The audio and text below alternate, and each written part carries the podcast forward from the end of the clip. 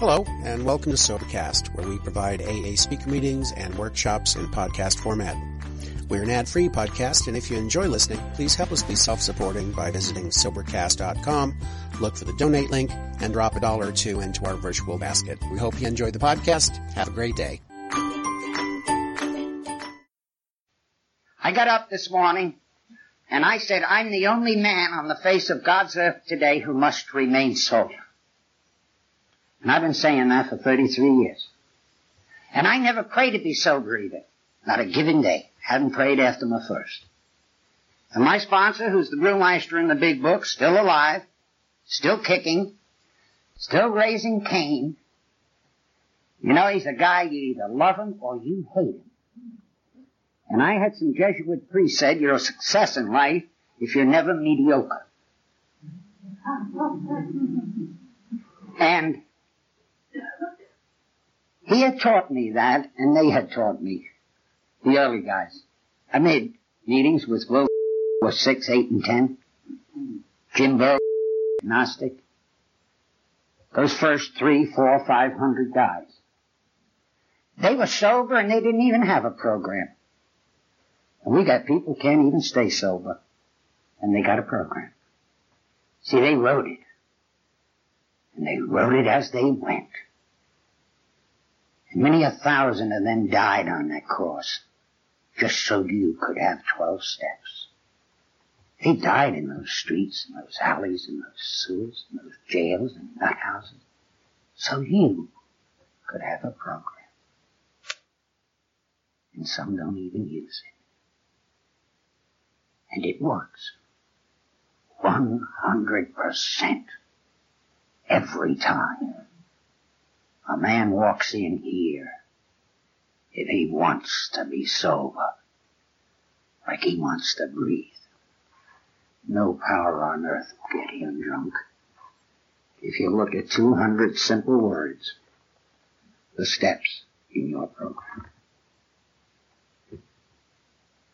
I mention that because there's two parts of AA, and everybody engages in the first part. I'm amazed. Did you people know this was going to be a tradition meeting? Who did? I compliment you. Usually you mention there will be a tradition meeting. And you know what happens? The guy says, where's another meeting? They're going to have some traditions. And that's our attitude. And you know what it's done in the 33 years I've seen? It's splitting us to pieces.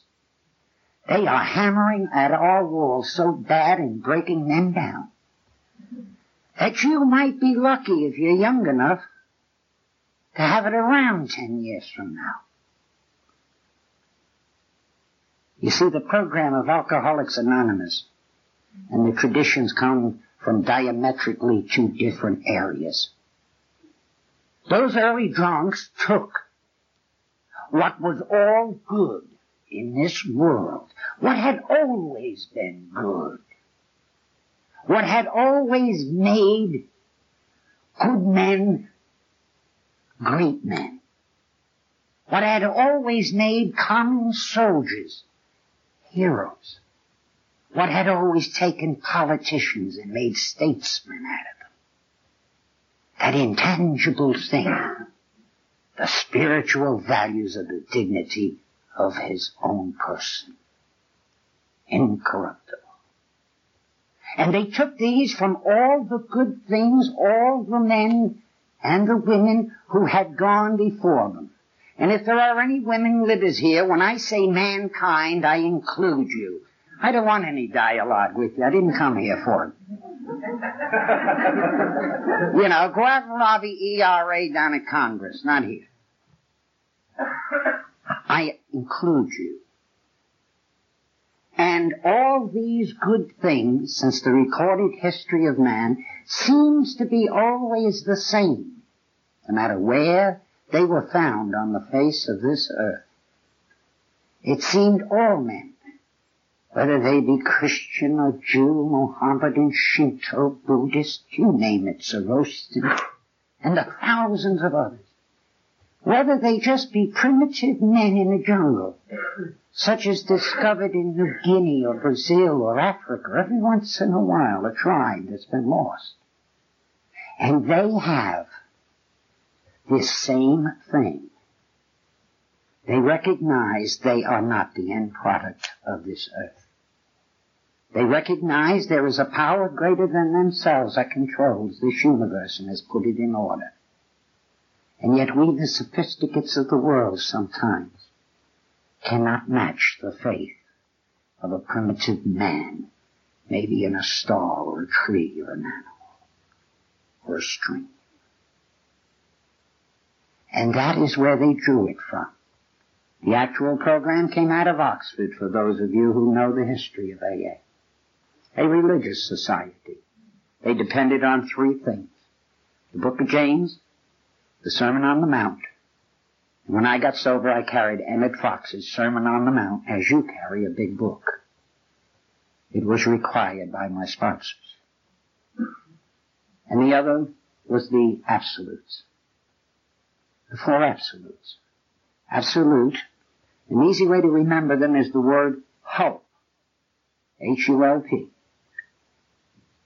Honesty, unselfishness, love, and purity. That's all they had. And in the history of man, no one had succeeded at what you and I have succeeded. Not staying sober for one day, staying sober a lifetime. And if you're in here for any less, you might as well go out and get a drink tonight. Because you're gonna come up short. You can do it. Only one day at a time. But it's a lifetime committal. I know. The first night I came. I came in off the streets, and they asked me, what do you want, Bum? I said, only your answer. And I came sober. I did not get my sobriety here. I spent two days in an alley in Washington getting sober. I walked nine miles to North Arlington Group from Washington for my first meeting. And so the program, which is yours and mine individually, 200 simple words in the English language that no pseudo-intellectuals need to interpret, but just merely use. Any 12 or 13 year old, B student, can be taught this program in 30 days, given an exam and pass it with flying colors. But that's rote. That's only knowledge. They will have no need to use it. They are good academicians, good scholastics. And some of us are that too. We talk the game. You know, and then we wonder, I always tell a guy, my pigeons, I say, hey, don't call me up drinking. One never has in all these years. Don't ever call me up drinking. I'll hang up on you. I'm not interested in drunks. And one of them said to me one time, would you really? I said, try me. And he did, one night. And then he said, why did I get drunk, Frank? I said, you have to ask that. You already were told at every meeting you went. You just didn't believe. And I hung up. And so all the good that was in this world that men had put together, that had made them better than themselves at times, as history wrote, these drunks, no scholars, no scholastics, no mental giants really among them. And every one of them rum dum. They came out of the streets and the sewers and the gutters and the prisons and the jails and the nut houses, and, and I came with them. The second generation. Ninety percent of us came from the street. We were unemployable. We had lost everything. Only ten percent was still employed or had a family left, or had not been in a jail, a prison, or had not been in a fruit factory. And yet, as we say, the class of 50, we reviewed three years ago at the Towson Convention in Maryland, 420 names in a five-year period. And we would say, hey, where's this guy? Where's that guy? Retired to Florida. Died sober. One of those who was very active around here, Alex Cleaforth. He retired as the head of Voice of America. He's in Bern, Switzerland. He's been a spook all his life. Sober.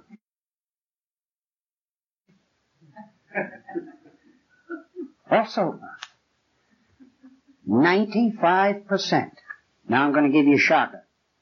Because you know, sometimes maybe the younger ones, they look and they say, oh my God, we got a bleeding deacon, and I didn't wear the black tie to be preachy. I'll tell you what happened. I live a long way from here. And I'm, I don't have all my mental capacity now. And the one thing I usually, because I won't wear one at the office, I don't wear a tie. I don't like things around my neck. They tried to hang me too many times. And things around my neck confine me. The only reason I'm dressed like this is my sponsor told me. And before I could talk, 91st day, you will never get on an AA platform unless you are properly dressed and paying proper respect to the group that you are addressing. And I don't ever want to hear of you getting up there. And if I showed up here tonight, some think would tell him in Florida, I'd have a telephone call. I would have a telephone call and he would ask me straight out, just who do you think you are? You are not that important to be indifferent and not pay the respect to this group and to AA. And we were Skid Row drunks. Some of us had a borrow a suit to make that talk. I did. It was over a year before I could buy one. And so they put this together and we called it 12 steps. You and I use it. We're here and we're sober. We use it to varying degrees as men do things.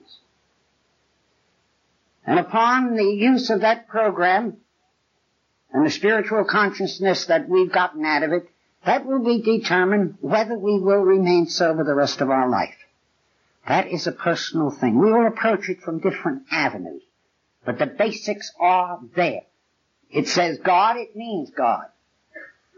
It doesn't mean a light bulb. I'm sorry if there is anyone here who is still so sick that they say, I don't, I'm not listening to this God bit. Well, you can leave. That door. Not one of us were asked in here. I wasn't. I was a beggar who crawled through that door and asked you for an answer. And you gave me the only answer you ever had. You told me, don't you change it. Don't even try to change it. And it hasn't been changed in all those years.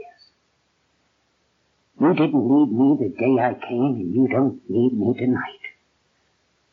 And for anyone there that is sitting pompously thinking you're needed here, I got news for you, you're not.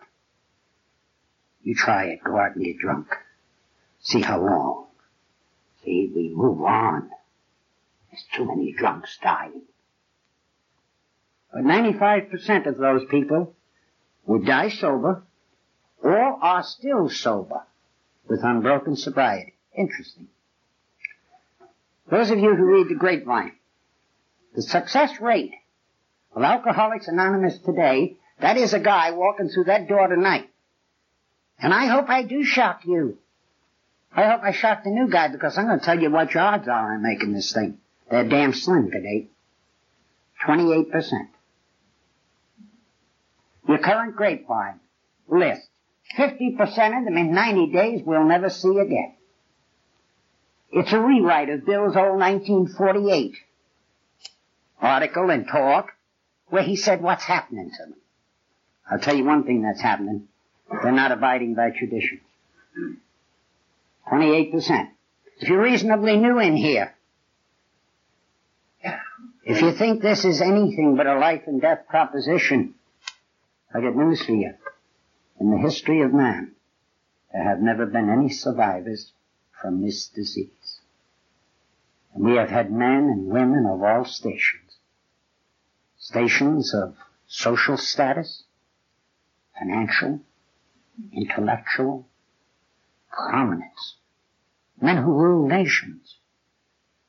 Men who wrote ballads the world will always remember, like Stephen Foster. He died in a men's room in New York's Bowery before they could get him to Bellevue. It has killed everyone. There are no survivors here. But you've got a good personal program. You can use it, and whatever this life deals on any given day, that program is sufficient to get you by. Who says life is fair or you should be happy? It says you should survive. And survive you will. And so that was taken from all the good. Then was taken the traditions when they were put together. And they were taken from all the things that were bad those first ten years. See, Bill was putting these together those ten years from 35 to 45. They would not be accepted until 1950. My sponsor was one who fought them. And many others did. Dr. Bob had to be convinced.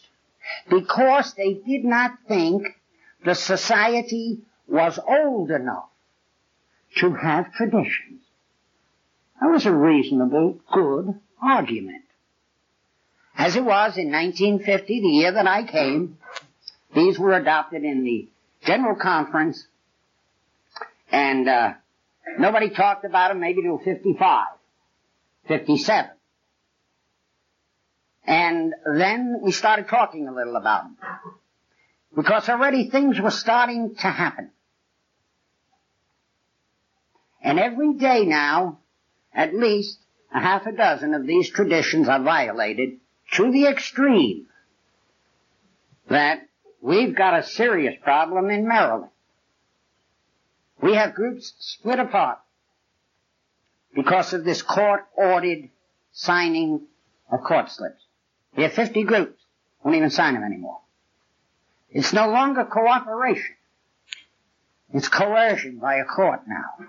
They want us to be the parole officers. And these traditions. And we have a paper now as a minority opinion. It will go to New York and to Maryland. Don't permit it. And so it was all the things that were bad.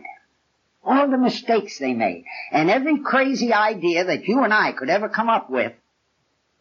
Those first five or six hundred guys did it. They didn't think of it, they did it. Wilson. You know, Wilson is not a man I pray to. I prayed to him, I prayed for him when he was alive, and I still pray for him. But I don't pray to him. And he liked that. He rather liked that, really. And Wilson himself came up with a winging. Of course, Bill was always a promoter. You know, he had a hard time staying away from a fast buck.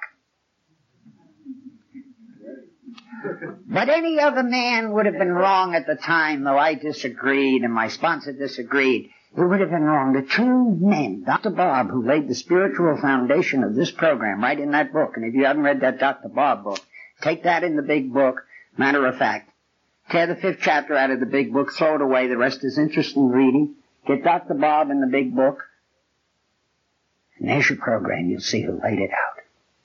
He finally got recognition. And then Bill was the promoter. He kept the glue together. He pushed it. He did it. And he had a heck of a time staying out of the limelight. But he come up one night and he said, I got it all fixed. He always thought in millions.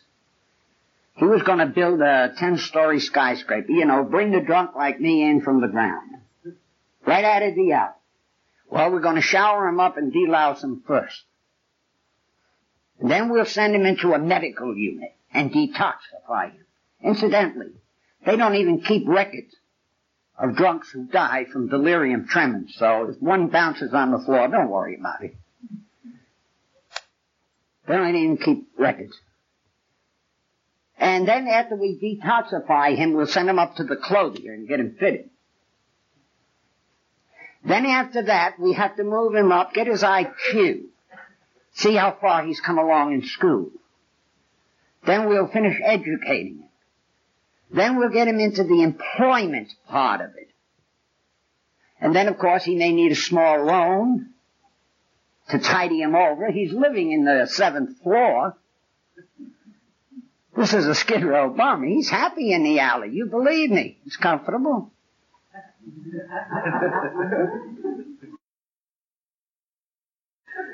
and he went on with this grandiose plan. And this would formulate in his mind for these traditions. This was back in the 40s.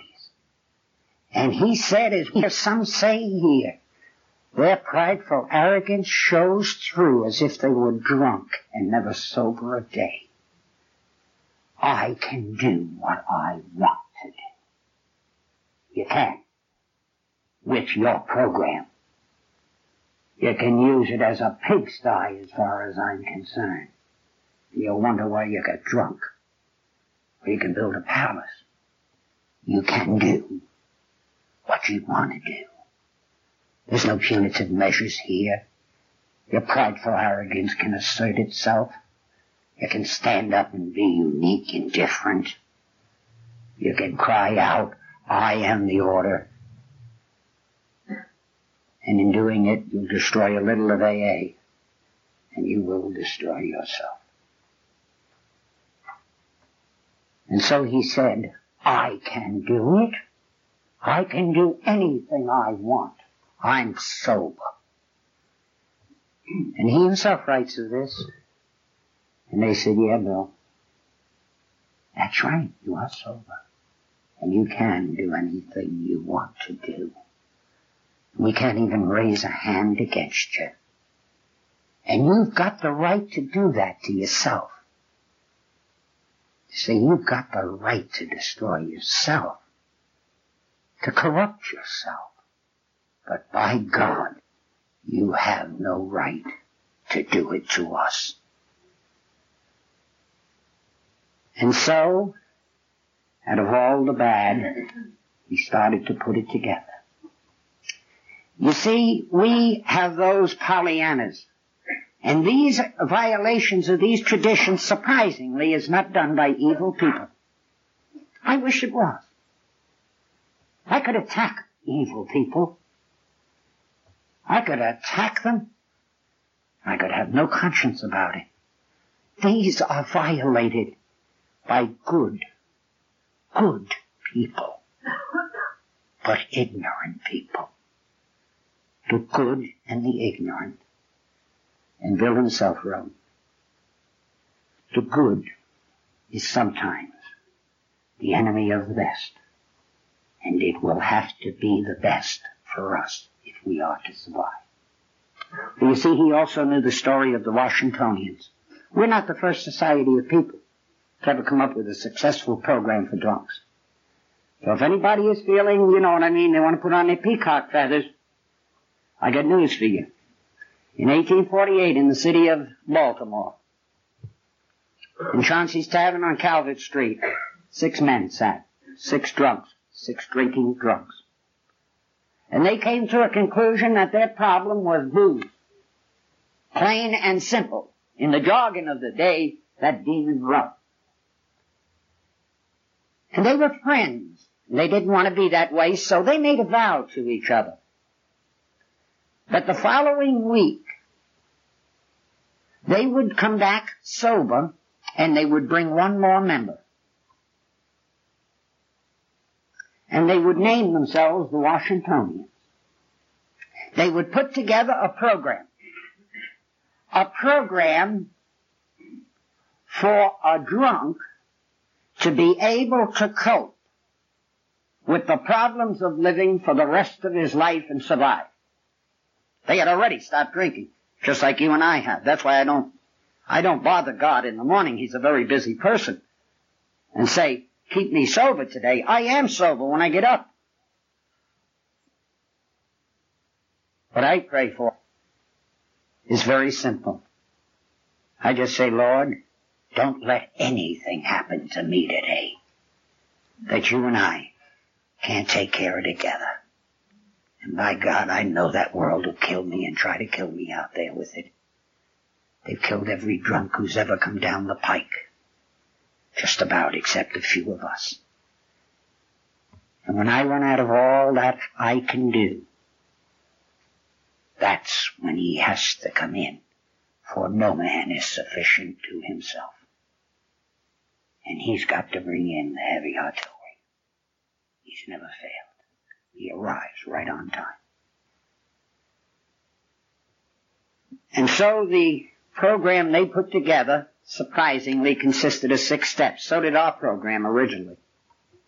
My sponsor Bill knows six steps is what they had. They used them for a short while. And then they divided them and made them twelve. And their six steps, surprisingly, listen to this, was we must recognize that alcohol is our problem and that it has destroyed our life. Different wording of the time. 1848. We must seek help from God. They went direct. And we must serve God. Three steps. Sound familiar? The next thing they said was we must take an inventory of ourselves. I was just told simply the only guys weren't that, they didn't discuss too much with you. They just said sober up, clean up, and grow up. and so there was the inventory. They said you have to make restitution for your wrongs. Bear in mind, this was a religious group. They're even using the word sin, but that's permissible in 1848. Hell, they were using it in 1950 when I came. These churches weren't that happy with us. and those doctors were convinced. You know, it was about 1958 before they accepted it. So I came through the period of darkness. And then the last thing they did, they said we have to pray every day, step five. And step six was we have to recruit a new member. Now they're pulling them off the bar stools. But our early guys did too. Not necessary anymore. And inside of four years they had 100,000 membership. Population of the United States, 52 million at the time. 100,000 sober drunks. That's a better record than we have. We have roughly a million and a half with maybe 16 million. They did a better job than we did. And then they let in the non-alcoholics. Their speakers started speaking for money. They started going into the business of education, the business of medicine, the business of this, the business of that. And within ten years, they disappeared from the face of the earth. Never to be heard from again. I'm sure some of those drunk states are. And the last vestige of the Washingtonians went under the Wreckers Ball in Boston, Massachusetts, about three or four years ago. For they built a hospital, the first one for alcoholics only in the city of Boston. It's now part of Boston University Hospital, the Washingtonian Hospital. But they disappeared from the face of the earth. Why? They had a good program. They had a spiritual program. They had a program as valid as ours. More successful than ours. Why? They didn't have traditions. They didn't have traditions. And so they got assaulted from every way. They started bickering among themselves. Before they knew what happened, after four years, they permitted non-alcoholics in. They grew to a membership of one million then. When then those people started paying the bills, they told those drunks how to do it. And that was all heard from the drunks. Ten years later, within ten years, disappeared from the face of the earth. So, there could be an emotional argument, and it is only emotional, that God will protect us. We have no guarantee of that. We have no guarantee of that. the more than God will just assume we shall remain sober the rest of our lives because we say we accept this program and do no effort to use it. There's no guarantee on a man in his sobriety or a woman. And there is no guarantee on AA. And they'll say, but God's on our side. And I'm mindful of a president of ours once speaking to his general. When he gave him command, his general said to him, he said, Mr. President, Mr. Lincoln, I hope God's on our side. And he said, no, General. I hope we're on God's side. There is a difference. We are not the first society of people who God has graciously given something, something that no one else had. And they abused it, and they misused it, and they destroyed it. And God was involved. Even a whole earth at one time. So his patience can run short with us. You know, they say, why do you keep banging away? Why don't you give it up, Frank? I get tired at times. I'm 61 years old now. I put in a 12 hour day at work. I'm not going to let them young punks work more than me. What good self-respecting drunk would let a 20 or 30 year old? I say, what are you tired? You tired? You know, we've got to hold on to that. St. Augustine said that's where the vice of arrogance becomes the virtue. Incidentally, my sponsor, I tell you a funny little story. You think you shaped up in uh, three months, six months, a year, two years, you got five years, and your sponsor's happy? Not mine. I have my original book. And I keep saying to Clarence, I say, Clarence, why don't you sign my book? Because I always sign a pigeon's book. I sign one when I give it away. And he said, wait a minute. I'll sign it in due time. Ten years, fifteen, twenty. Finally on my 25th anniversary. I ain't got a signed book. And I said, Clarence, for God's sakes, look, he's pushing 80.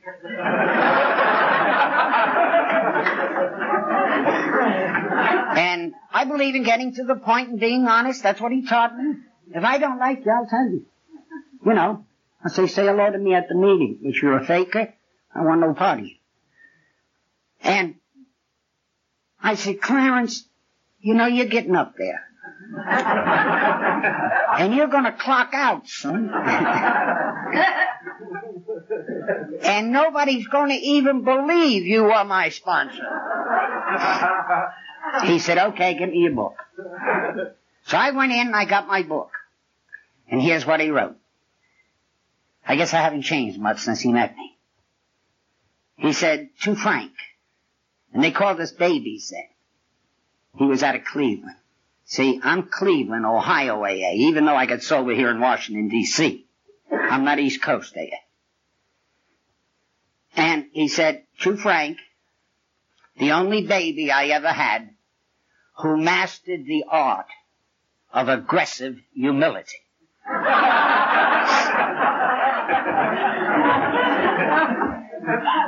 and I said, they read that, you're telling them I'm arrogant. He said, that isn't what it says. Don't analyze it, utilize it. So if any of you think I'm arrogant, I happen to know from my sponsor, good source, that's aggressive humility and it ain't bad.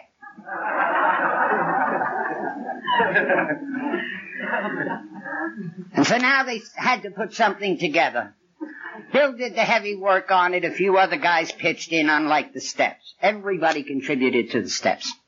But the traditions were Bill. And a few threw this in, you know, like when they said, Bill, you can't do that to us. Like when he said, well, we'll get five million bucks. And they said, wait a minute, we don't need other people's money. We take their money, they're gonna own us.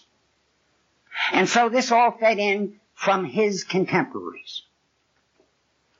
And they put it together. Now these are sick drunks. No intellectuals. They haven't got a PhD in the group. The first guy is Hank Parkhurst, who edited the book.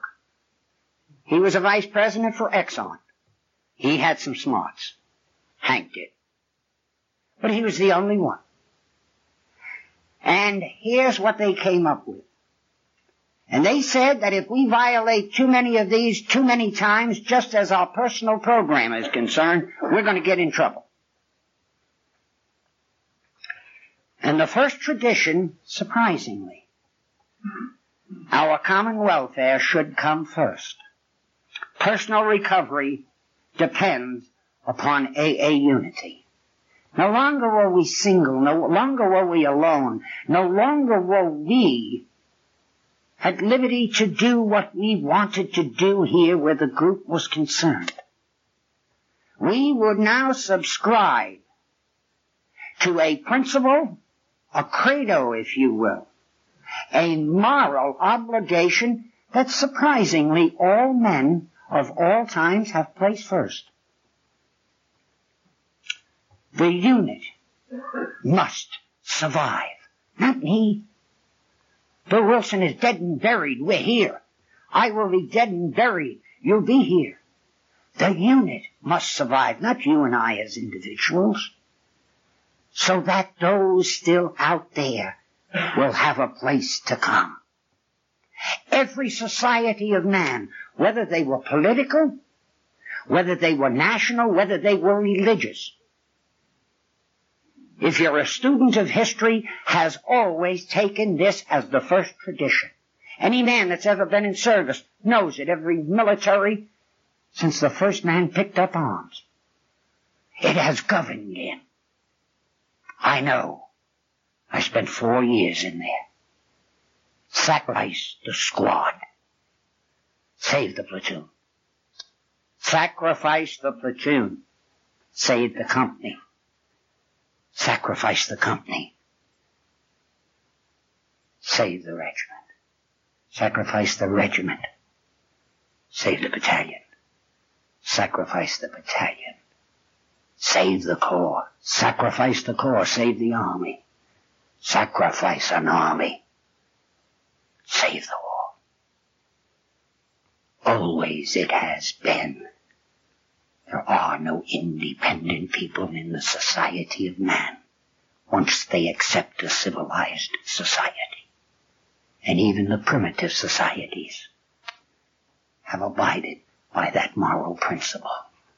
You are not important here. I am not important. This group is important. They do not need us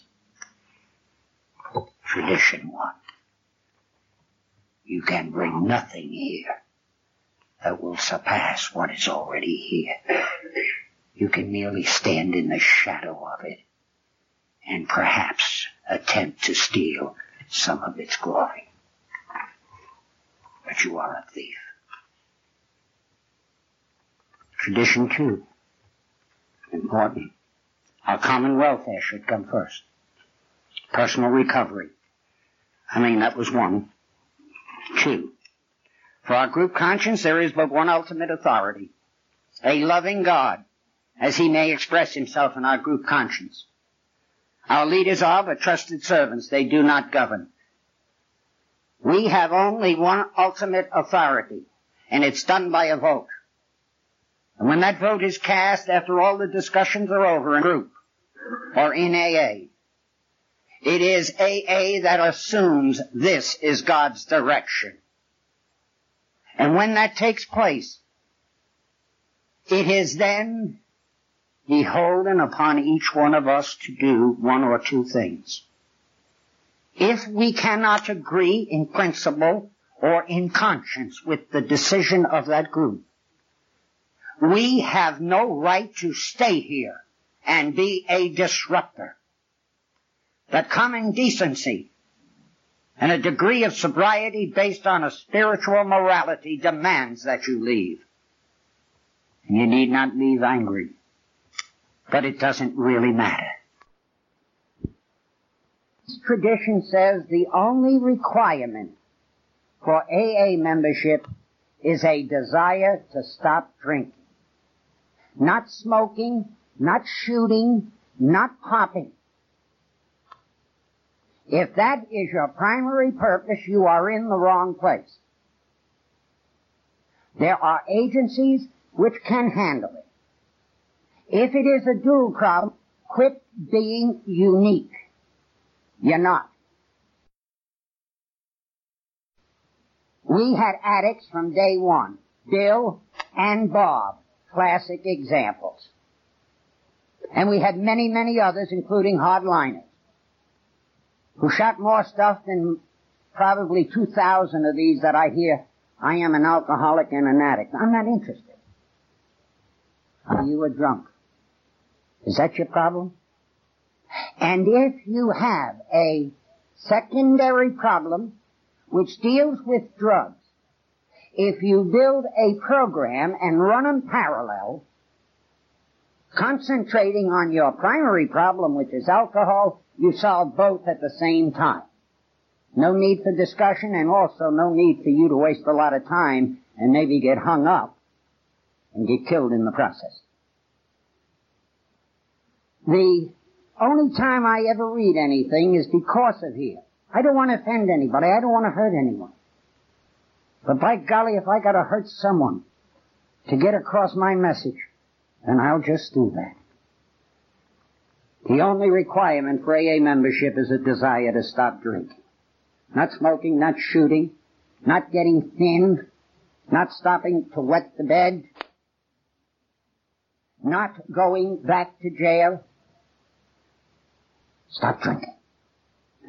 That the good Lord has given us the answer for, and we're the best still on the face of this earth. A little tarnished, but we're still the best at it.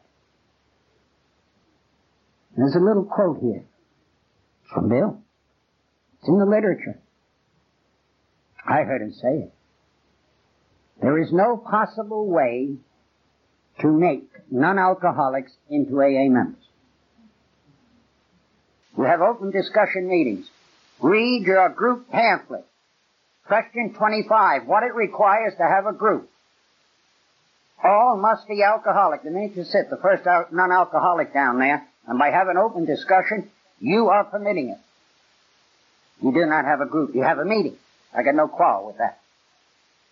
You know, the meeting The drunks, non-drunks, read the Bible, or go in karate. You know, I, I don't care. But read the group. The group. The orange one. All members must be alcoholic. And even the headquarters don't have the courage to pull them off to Where and When cards. There is no possible way to make a non-alcoholic into an AA member. We have to confine our membership to alcoholics. And We have to confine our AA groups to a single purpose single purpose. And that purpose for me is not being an extension of the court of the state of Maryland and a parole officer. I came from a prison to here. And by God, if you'd have been my parole officer, I'd have hated you for it. I'd have stayed. I'd have done the time. I'd have been a good boy.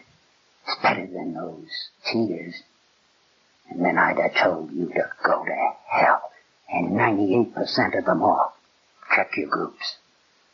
Finish signing their slips and find them three months later. We don't stick to these principles, Bill said, we shall almost surely collapse. Bill Wilson says AA could collapse. Who'll quarrel with that? They'll quarrel with me. They'll quarrel with Clarence. But by golly, when you have quarreled with Bill who laid it down, then your prideful arrogance has you sicker if you're here dry than most of us ever were. And if we collapse, we cannot help anyone. No one. If we hadn't fought all these years for this, I was sober before you were born, Damien. You wouldn't even be here. And you got a responsibility to pick some things up. Because all of us ain't going to be around a long time. It's tough one. I might have offended some people. It is not meant in that spirit. It's in the spirit of love. And by golly, if you are an addict, I'll take you to a place where you can get help. I'll go with you. And I'll keep my mouth shut there because I don't know anything about your problem. And most drugs don't.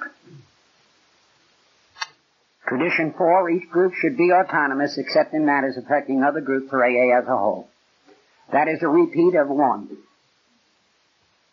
It's the unity, the protection of the group. Except here, it is this group, my group, every group. For every group has the right to be wrong. We're autonomous.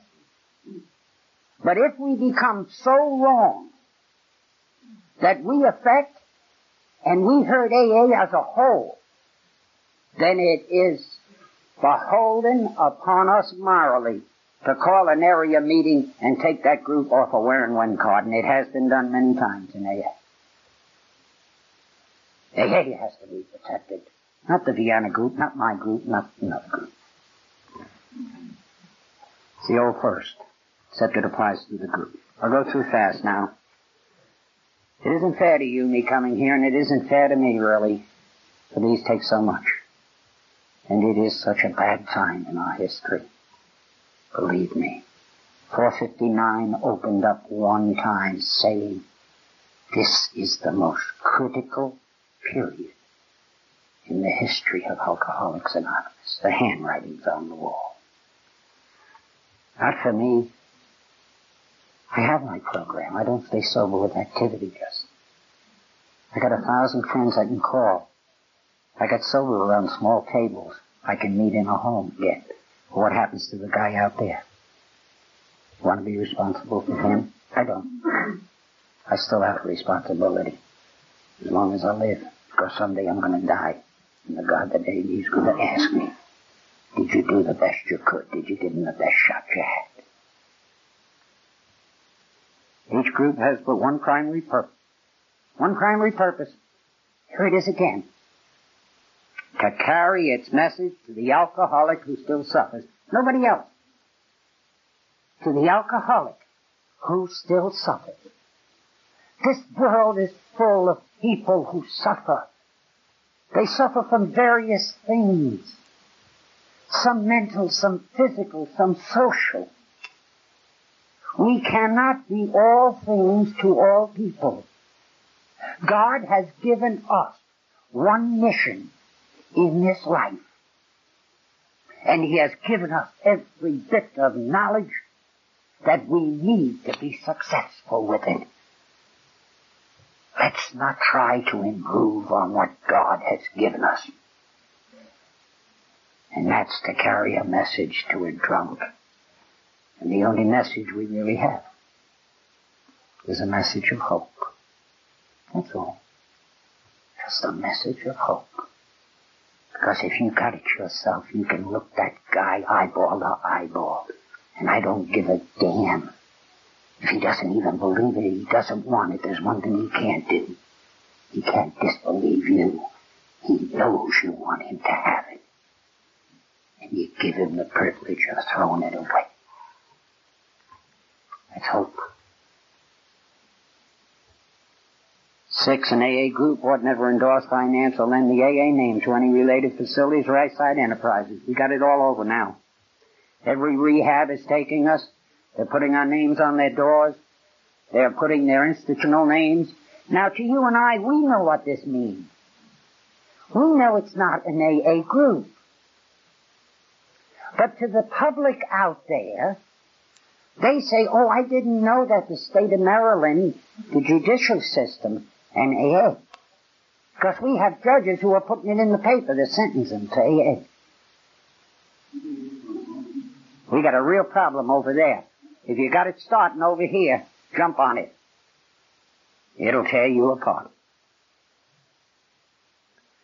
We have drying out joints. Oh, they weren't our name. You're darn right, we got the only successful program, and they make money at it. Matter of fact, those outfits, you know, they're a business. And I'm a businessman. You need repeat business.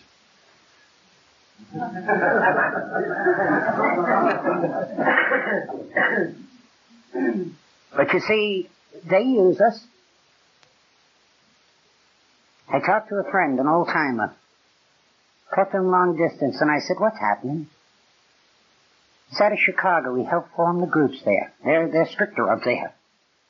Don't fool around. I'm going to Canada in August. Canadians, they're tough. God bless them. They may be our salvation. And I said, what's happening? Is it me? I'm getting so damned old. I getting to be a bleeding deacon? Am I seeing things wrong? He said, no, Frank. They're raping us. And we're letting them do it. They're making a junkyard out of us. They're throwing everything at us. Look around. Four sentenced in our area in Annapolis. One, 11 time committal psychotic. A judge sent him. An 80 year old lady came gave him a place to sleep. They found a body down the well on a farm. Convicted rapist three times. I got a wife in here. You're sick with booze. Hey, I love you. I don't want your other sickness around me.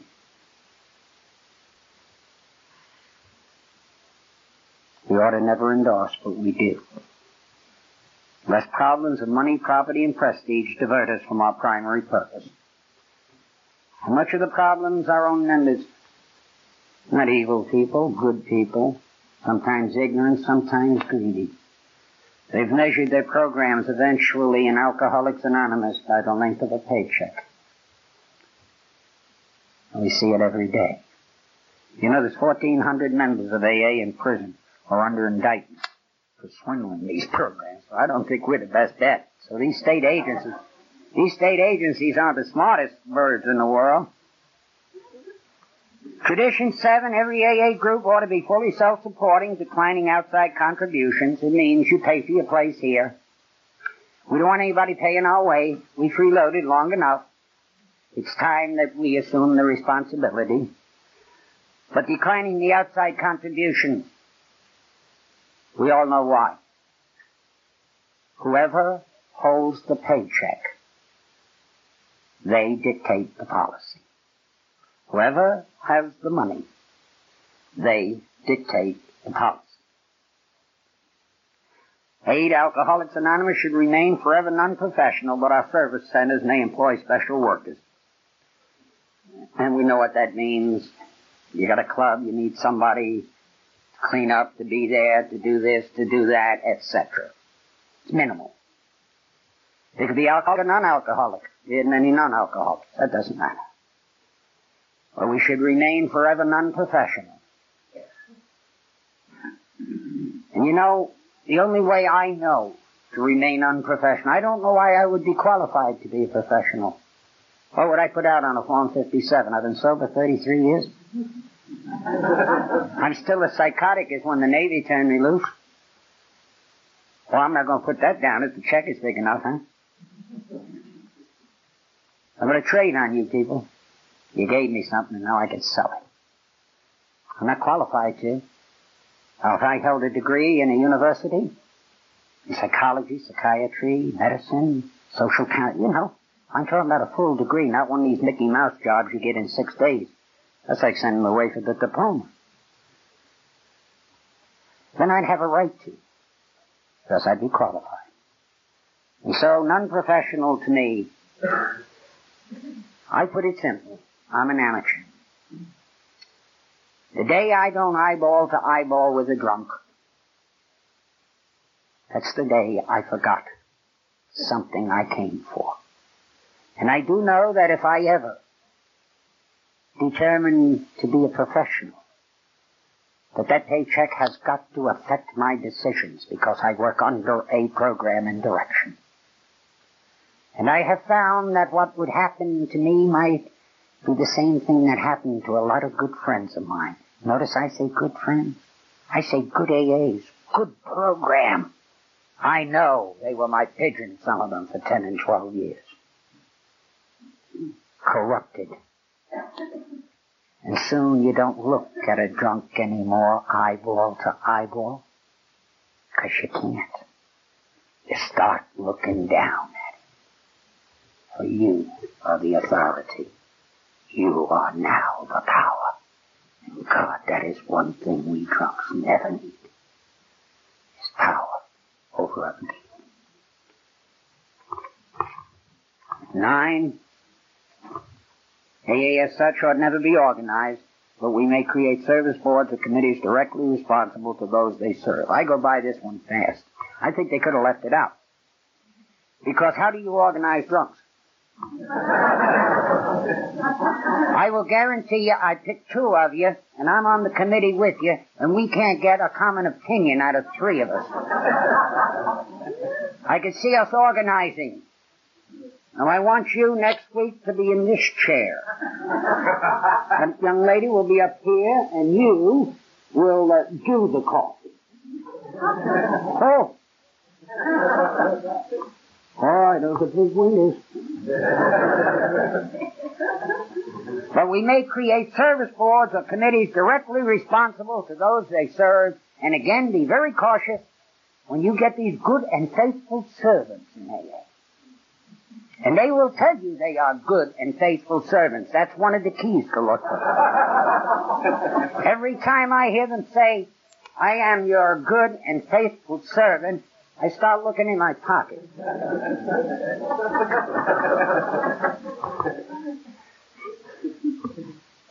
Number nine. Alcoholics Anonymous has no opinion on outside issues. Hence, the AA name ought never be drawn in the public controversy. This one you know, this one killed me. It gave me an awful lot of trouble. Only recently. You see, we can't get involved with those people out there on outside issues. If we do, they will chew us up. They are professionals. They will take us apart and we will never know what hit us. So we will stay out of that world's controversies. We'll have enough of them in here. I hope I'm starting some tonight. You know, have a closed meeting. Sort of like, who did that guy think he was? Or, I don't think that's what it says. And if I have accomplished nothing else, I got you looking at traditions. I always say there are 200 words in the simple English language. And you know there's always a smart guy or a smart girl. And she's sitting, I'll count them when I go home. I know. It's the reason I do it.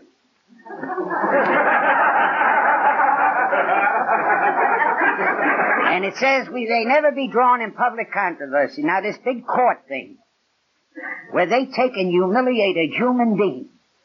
God, I, my heart goes out to these guys and these gals. And I go up and I tell them, hey fella, our group don't sign those, but believe me, I love you, I'm a drunk, and I want to help you. And I hope that God will come back here. Because we do have an answer for you. But you see, I came out of the prison system. A lot of them. I can't do that to a human being. I cannot be his parole officer.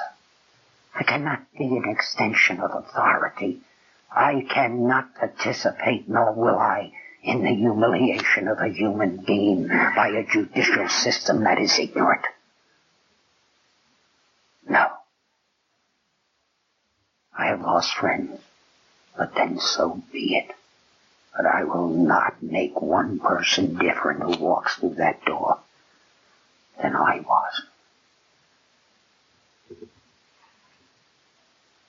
When that came up, I got my Irish up. My aggressive humility rose. And I made a deal and I said to a couple of them, I said, I'm going to fix that judge in Baltimore. The one, the two that started it, particularly one. I said, I'll get the Baltimore Sun, Channel 13, Channel 2, and tell them come on down to the courtroom. There's going to be a lockup. And it's going to be me. And I'd have busted that courtroom wide open and I'd have gone to jail and that would have been all right. And then I thought, Frank, you can't do it. You might be able to beat him at his own game.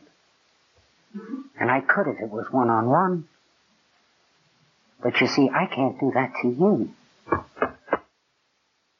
I have no right. You have given me no permission. So I do it as best I can. Tradition 11, our public relation policy is based on attraction rather than promotion. We need always maintain personal anonymity at the level of press, radio, film. It's still a good one. Attraction rather than promotion. And you know, the program you have and the steps that you walk, if they're like you talk, you're the best big book that anyone, you may be the only big book anyone would ever see. And there's no greater attraction than some guys maybe like me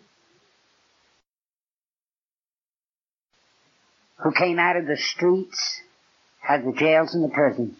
And 12 years later, with my sobriety, a judge who sentenced me to my last prison, he called me up. He was chief federal judge then. And he said, would you do me a favor, Frank? And I said, sure, Judge, you know that. I used to go down to court and I'd buy a drunk for a buck. I say, he's a real drunk, this one. Find him a dollar and let him And I said, what, what can I do? He said, would you be my speaker at my retirement? There'll be 400 federal judges there. In 12 years. Oh, we don't need Madison Avenue. Take what you are when you come in here, and if you come in a drunk, you're not much. And then six, eight months, a year, two years, five years, ten years later, don't ask that world out there for any special privileges because you're a drunk. Get out there with whatever ability and talent God gave you. And let them know they need make no special exceptions. We'll play the game on their terms. They don't have to play them on ours. They may not like you, but by God they will respect you. That is attraction. Anonymity at the level of press, radio, and film. We have some misguided souls among us, usually people of notoriety. And somewhere they really believe, they really believe this. These are good people. Good people. They believe that they individually, that their sobriety is so important to the world that they must stand up and publicly break their anonymity. And if any of you consider that, I would like to tell you one thing. Stand up and represent yourself because you do not have my permission to represent me. Indict yourself if you wish. For when you wind up drunk, if you do, they will not say, hey, Joe Blow got drunk. They will say that guy in Alcoholics Anonymous, the big shot they had on all the programs, in all the papers. Understand they just locked him up, driving into the fountain or something.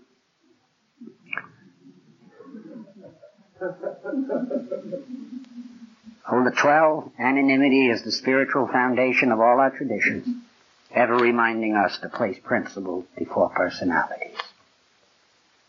If you place those principles above your personalities, you may be a lonely member of this. You may only draw, as a song once said, ten stout men. By God, you can stand against the world because you have learned the program where you are now spiritually true to yourself. You have come to a conclusion. And that conclusion is that your soul, your being, your life is no more precious to God than any other man. Not even the one who walks in the street tonight. It reminds us that program we got, we got from God. And he used another drum to give it. But more important, it's a great tradition because it prevents people like me from hurting people like you. And it prevents people like you from hurting people like me. Let's use the traditions. We'll have our differences. We'll have our arguments. But we'll wind up in a Mexican standoff. Because you see, we will have learned one thing. We got sober with a program. But that 12th step still says carry that message to other alcoholics and practice these principles in all your affairs. Without them, there will be no AA. Where's the drunk going? Who's out there tonight? It's your responsibility. I hope you pick it up. But if you don't, you'll never really be whole. You'll never know what the whole ball of wax was. And it all boils down to a simple thing. Steps and traditions. You learn to like and to love yourself and the decency of your person and the dignity of your own person. You learn to like and to love other human beings, no matter how they came at you. And some will come at you pretty, pretty rough. When you put the two together, you'll find out it won't matter what people think about you or of you. For you will have learned to like some God somewhere in some universe.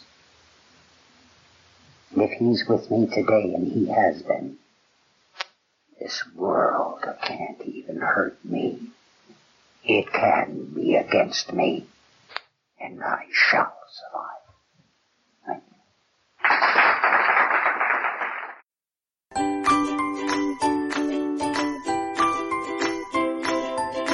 Thanks for listening. I hope you enjoyed the podcast. Sobercast is ad-free, and we'd like your help in order to keep it that way.